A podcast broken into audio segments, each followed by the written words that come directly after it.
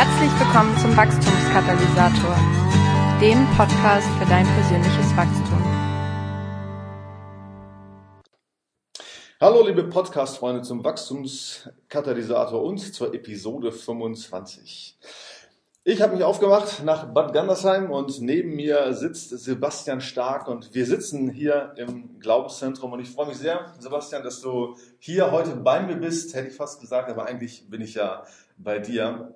Und ich dachte, vielleicht kannst du dich einfach kurz mal selbst vorstellen, sagen, wer du bist, äh, was du so machst oder vielleicht schon mal einen kleinen Hinweis geben äh, auf deine Haupttätigkeit, deine Berufung, wer und was du so machst. Los geht's. Ja, Markus, vielen Dank.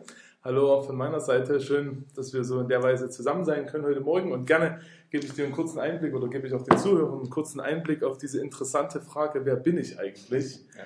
Und ich dachte, vielleicht nehme ich ein paar klassische Antworten. Das gibt ein ganz gutes Bild. Mein Name ist Sebastian Stark. Ich bin 30 Jahre alt und seit über zehn Jahren glücklich verheiratet mit meiner Frau Christina. Gemeinsam haben wir drei Töchter, die sind acht, sechs und ein Jahr alt und beleben unseren Alltag und unser Leben. Und das ist richtig, richtig kostbar, solche Schätze zu haben. Gelernt habe ich mal Krankenpfleger, das ist auch schon über zehn Jahre her. Ich habe nur kurz darin gearbeitet, weil wir schon 2008 hier nach Bad Gandersheim zur Bibelschule gekommen sind, haben hier zwei Jahre gemacht, das Jüngerschafts- und das Mitarbeiterschuljahr. Und seit 2010 sind wir Mitarbeiter hier. Ich habe dreieinhalb Jahre in der Hauswirtschaft gearbeitet, den Bereich drei Jahre geleitet. Und seit Februar 2014 bin ich Studienleiter der Bibelschule und versuche nebenbei noch ein bisschen Theologie zu studieren an der Akademie für biblische Studien. Was ich spannend finde, sind Lebensbilder von bekannten und unbekannten Menschen. Ich finde die kleinen und großen Geschichten des Lebens interessant und ich mag fast alle Ballsportarten. Damit kann man mich immer begeistern und man hört es vielleicht noch an meiner Stimme, wo wir ursprünglich herkommen, aus dem Erzgebirge, genauer gesagt aus Aue. Die meisten kennen das durch den gleichnamigen Fußballverein. Ja, Sebastian, du bist der Studienleiter, hast du gesagt. Was macht ein Studienleiter den lieben langen Tag lang? Ja, ein Studienleiter kümmert sich, zumindest in meinem Fall, im Wesentlichen um die gesamte Administration des Schulbetriebs. Unsere Schule hat über 200 Bibelschüler in vier verschiedenen Jahrgängen. Da wollen Stundenpläne geschrieben werden, Studieraufgaben erstellt, die ganze Korrektur verwaltet und organisiert werden. Ich korrigiere zum Teil selber mit. Ich arbeite mit dem Lehrerkollegium, mache mir Gedanken darüber, wie wir Unterricht gestalten, entwickeln müssen, wie wir zeitlos gültige Wahrheiten in eine zeitgemäße Form bringen. Ich unterrichte selbst, Einführung ins Neue Testament. Wir begeben uns mit mir gemeinsam auf die Spuren Jesu, eine Einführung in die Christologie, unterrichte ein paar medizinethische Fächer und habe im Mitarbeiterschuljahr noch ein Schwerpunktteam. Die Schüler können sich in verschiedenen Teams ähm, schwerpunktmäßig ausbilden lassen und ich bilde sie aus für die Mitarbeit in der Gemeinde im pastoralen Bereich. Keine Pastoren, aber Mitarbeiter für pastorale Aufgaben. Okay. Ja, ich selbst war ja Bibelschüler hier im Glaubenszentrum und das führt mich ja irgendwie hier wieder zurück, zurück zu meinen Wurzeln. Und ich kann für mich sagen, also hier wurden die, die entscheidenden Weichen ja, für mein geistliches Wachstum gestellt. Was genau ist eigentlich das Anliegen des Glaubenszentrums, Sebastian? Als ich mich vorbereitet habe auf diese Frage, dann habe ich gedacht, am besten lese ich einfach den Leitsatz vor, der ähm, über einen längeren Zeitraum hinweg entwickelt worden ist und der, glaube ich, sehr, sehr gut auf den Punkt bringt, was das Kernanliegen dieses Hauses ist. Das Glaubenszentrum ist ein konfessionsübergreifendes Trainings- und Lebenszentrum, vor allem für den deutschsprachigen Raum, das das Evangelium vom Reich Gottes bekannt macht und dem Leib Jesu weltweit dient. Unsere Hauptaufgabe ist, an Jesus Christus Gläubige in ihrer Beziehung zu Gott und untereinander zu stärken, sie zu leidenschaftlichen und mündigen Nachfolgern Jesu zu machen, sie dabei in ihrer Berufung zu fördern und in ihrem Charakter zu formen, damit sie als verantwortungsvolle Multiplikatoren die Gesellschaft durch das Evangelium verändern.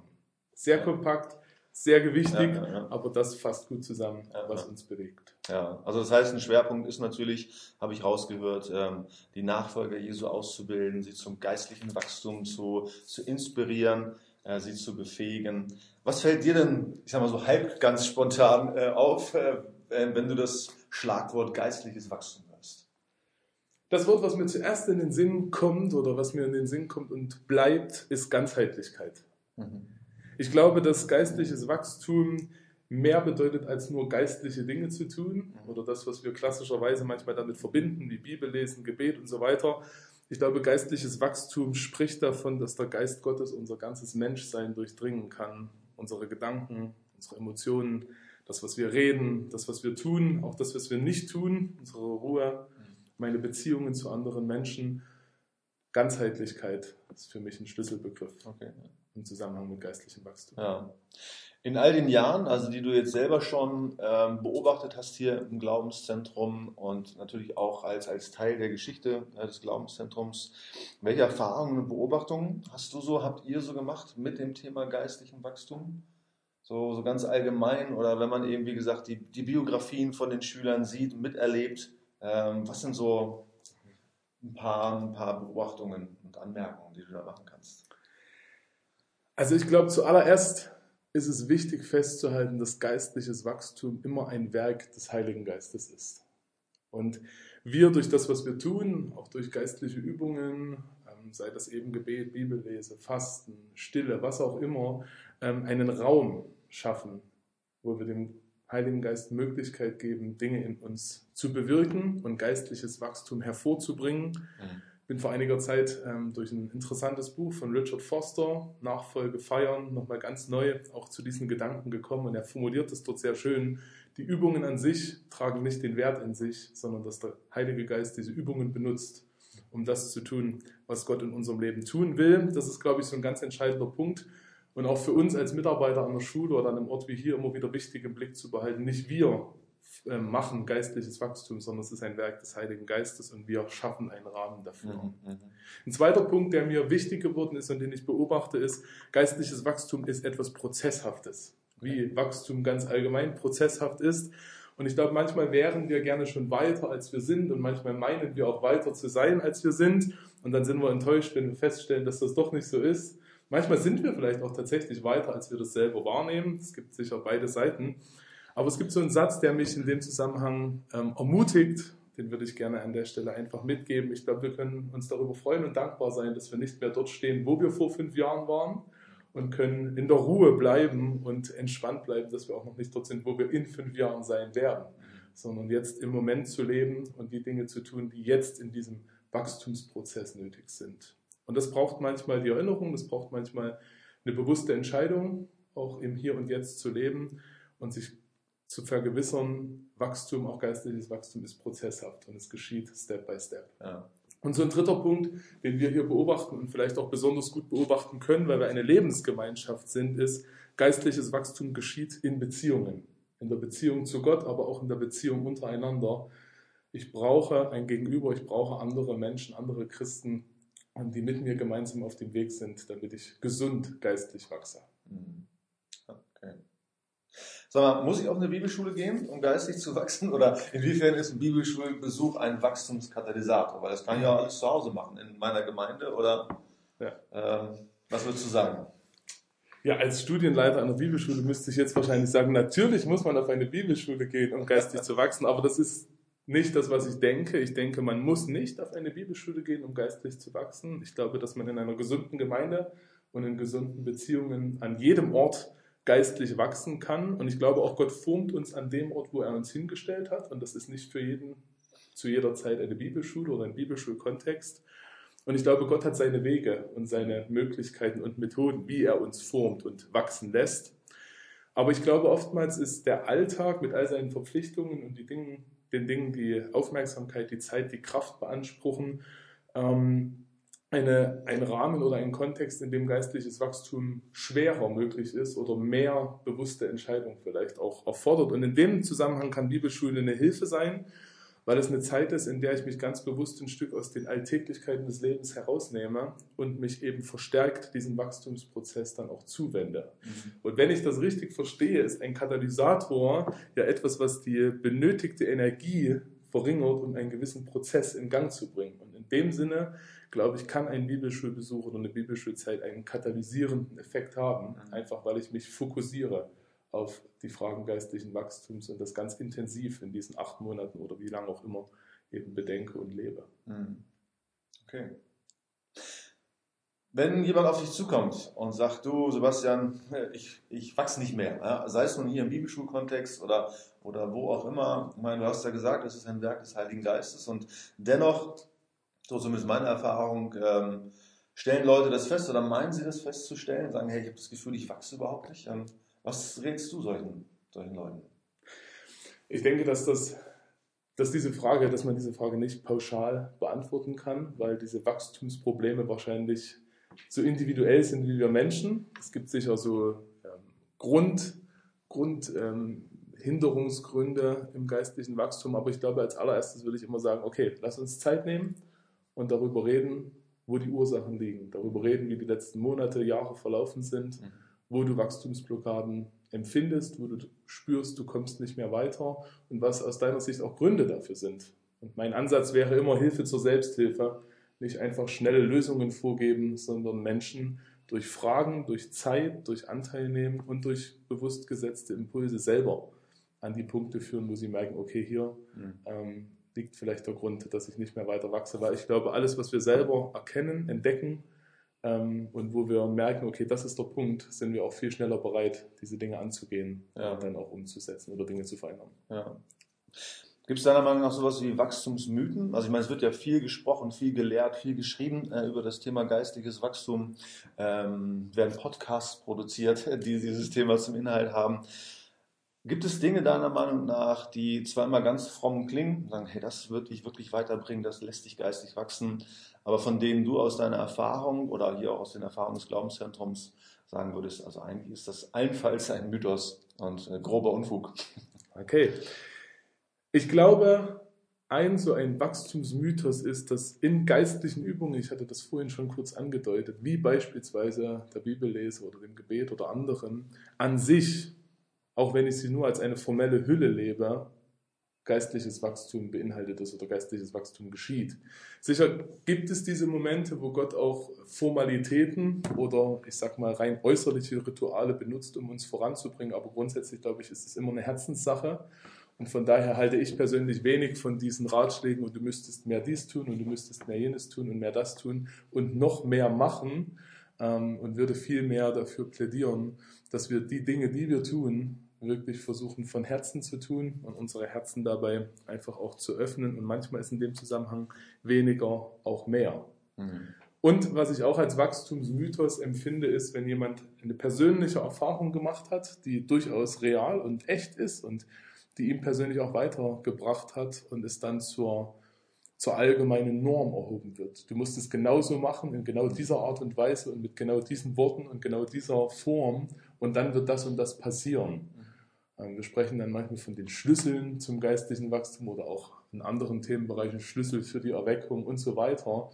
Und ähm, da ist für mich manchmal die Frage, ob das wirklich so allgemeingültige Prinzipien sind oder ob hier jemand einfach Gott in einer sehr persönlichen Weise erlebt hat und das als persönlichen Bericht weitergeben kann, ähm, ohne daraus gleich eine allgemeine Norm mhm. zu machen. Okay, Sebastian, kommen wir mal zu deinen Big Five for Spiritual Life. Ja? Oder, also anders ausgedrückt, Christen würden vielleicht schneller, tiefer, höher oder gesünder wachsen, wenn sie die folgenden fünf Dinge, Tipps, Prinzipien oder Rituale in ihrem Alltag berücksichtigen würden. Ja, was, was würdest du da sagen? Ja, also ich denke, das ist eine ganze Reihe von solchen Prinzipien, Ritualen, Tipps, Dingen geben kann. Und dass es auch wichtig ist, so allgemeingültige Sachen zu haben, neben dem, dass ich eben glaube, dass es einen sehr individuellen Zugang zu Gott gibt, den jeder von uns hat. Und ich denke, das erste wäre auf jeden Fall Zeit mit dem Wort Gottes zu verbringen. Also das mhm. Wort Gottes als so ein ähm, erstes Beispiel, als so ein erster Tipp ähm, im Kontext vom Kinderdienst hier im Haus nennen wir das oft Superzeit, diese Zeit im Wort Gottes zu lesen. Das finde ich eigentlich einen tollen Begriff, weil es sollte eine super Zeit sein, wenn wir Wort Gottes lesen, die Bibel lesen. Ist manchmal zäh, das weiß ich selber, und trotzdem glaube ich, es ist unendlich wertvoll, da auch dran zu bleiben und sich Zeit dafür zu nehmen. Vielleicht so als Tipp, ähm, so eine Zeit mit einem Gebet zu beginnen, Gott zu bitten, dass er uns wirklich sein Wort offenbart und wir etwas erkennen, was für unser Leben wichtig ist. Und ähm, an dem Punkt vielleicht auch weniger ist mehr gar nicht jetzt die Bibel so durchzufliegen, sondern wirklich auch hängen zu bleiben, das Wort Gottes wirken zu lassen und dort einfach ähm, zu schöpfen aus dem Reichtum und aus der Fülle, die da ist.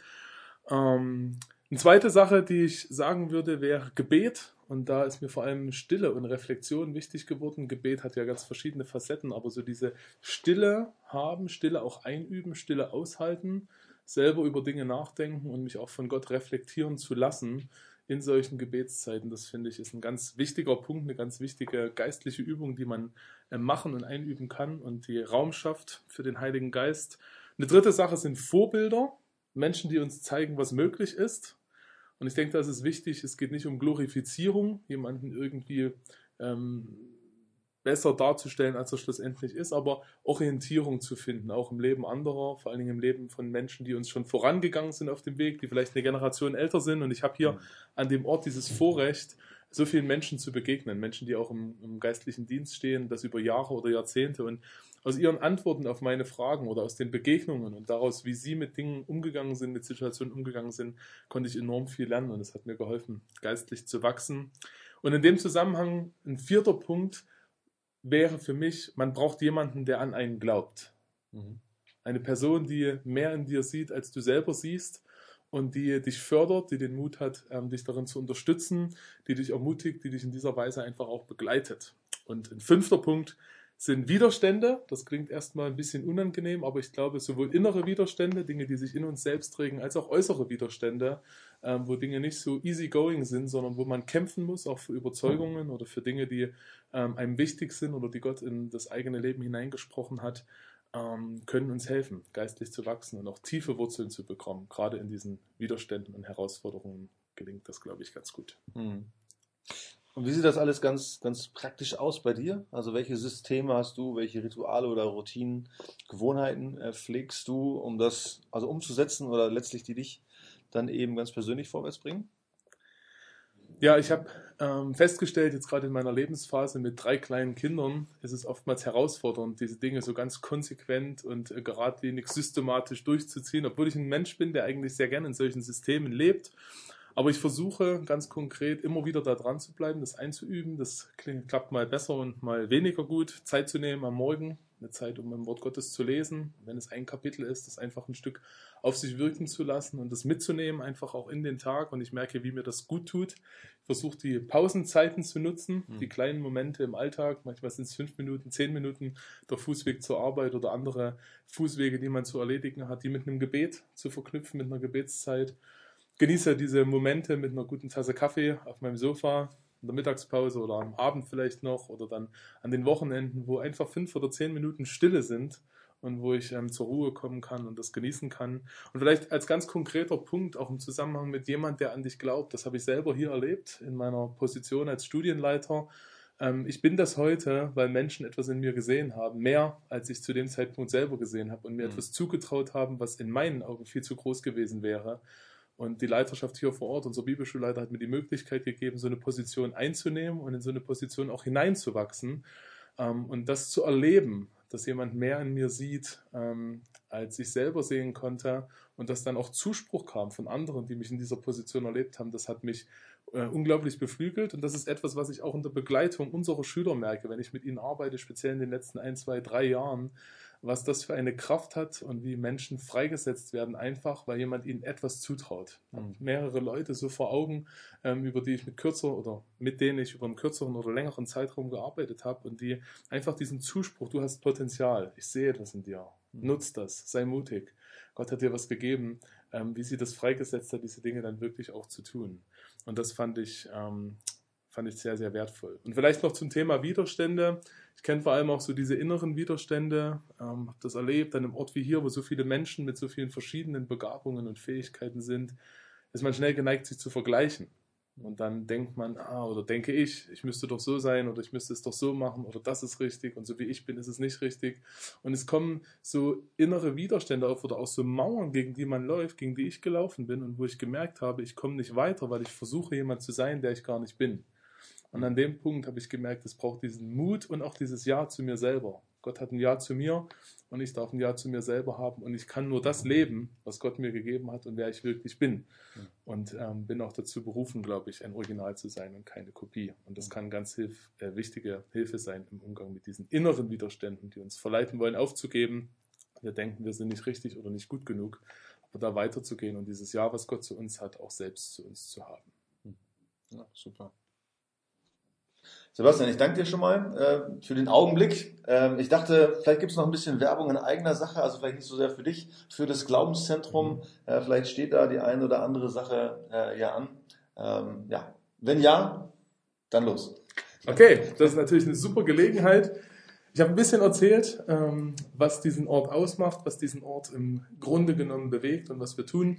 Wir haben diese Vollzeit-Bibelschule und vielleicht ist der ein oder andere, der das hört, der sagt, ja, dieser Gedanke bewegt mich schon oder dieser Gedanke kommt gerade auf, Bibelschule wäre das was für mich, dann möchte ich jeden gerne herzlich einladen. Es gibt die Möglichkeit, die Bibelschule kennenzulernen. Wir haben Kennenlerntage mehrmals im Jahr, wo man also einen ganzen Tag einmal mitlaufen kann, drei Mahlzeiten und Übernachtung inklusive und dann Teilnahme am Bibelschulbetrieb, am Unterricht, am den Schülerandachten, Möglichkeit zu einem persönlichen Gespräch, um einfach mal ein Stück abzuspüren, ist das vielleicht auch mein Platz. Die Termine findet ihr auf unserer Homepage. Die Homepage ist www.glaubenszentrum.de und dort gibt es, glaube ich, einen guten Einblick in das, was wir hier ganz konkret auch tun. Da könnt ihr euch einfach mal ein bisschen durchklicken. Und dort sind auch die Übersicht zu uns, oder dort ist die Übersicht zu unseren Veranstaltungen, die wir anbieten. Wir haben etwa 20 Veranstaltungen für Jung und Alt, für Männer, Frauen, Kinder, Jugendliche, querbeet, von klein bis groß. Ähm, und ich denke, da ist eigentlich für fast jeden was dabei. Und ich würde mich natürlich freuen, wenn ich den einen oder anderen Hörer vom Wachstumskatalysator dann mal hier live und in Farbe im Glaubenszentrum begrüßen könnte. Und ihr seht, wo ich lebe und was wir hier den ganzen Tag tun. Und wenn ihr mit uns gemeinsam Gott erlebt im Glaubenszentrum, das ist unser Slogan, Gott erleben im Glaubenszentrum. Herzlich willkommen. Ja, super.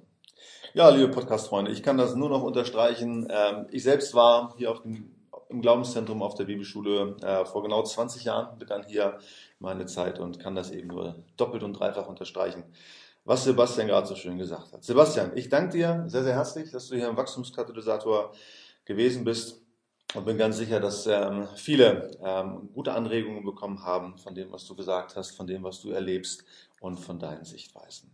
In diesem Sinne sage ich dir Tschüss und auch dir, äh, lieber Podcast-Hörer, bis zum nächsten Mal. Ciao. Vielen Dank fürs Zuhören. Weitere Informationen, nützliche Downloads und die Möglichkeit, den Podcast bei iTunes zu abonnieren, findest du unter www.wachstumskatalysator.de.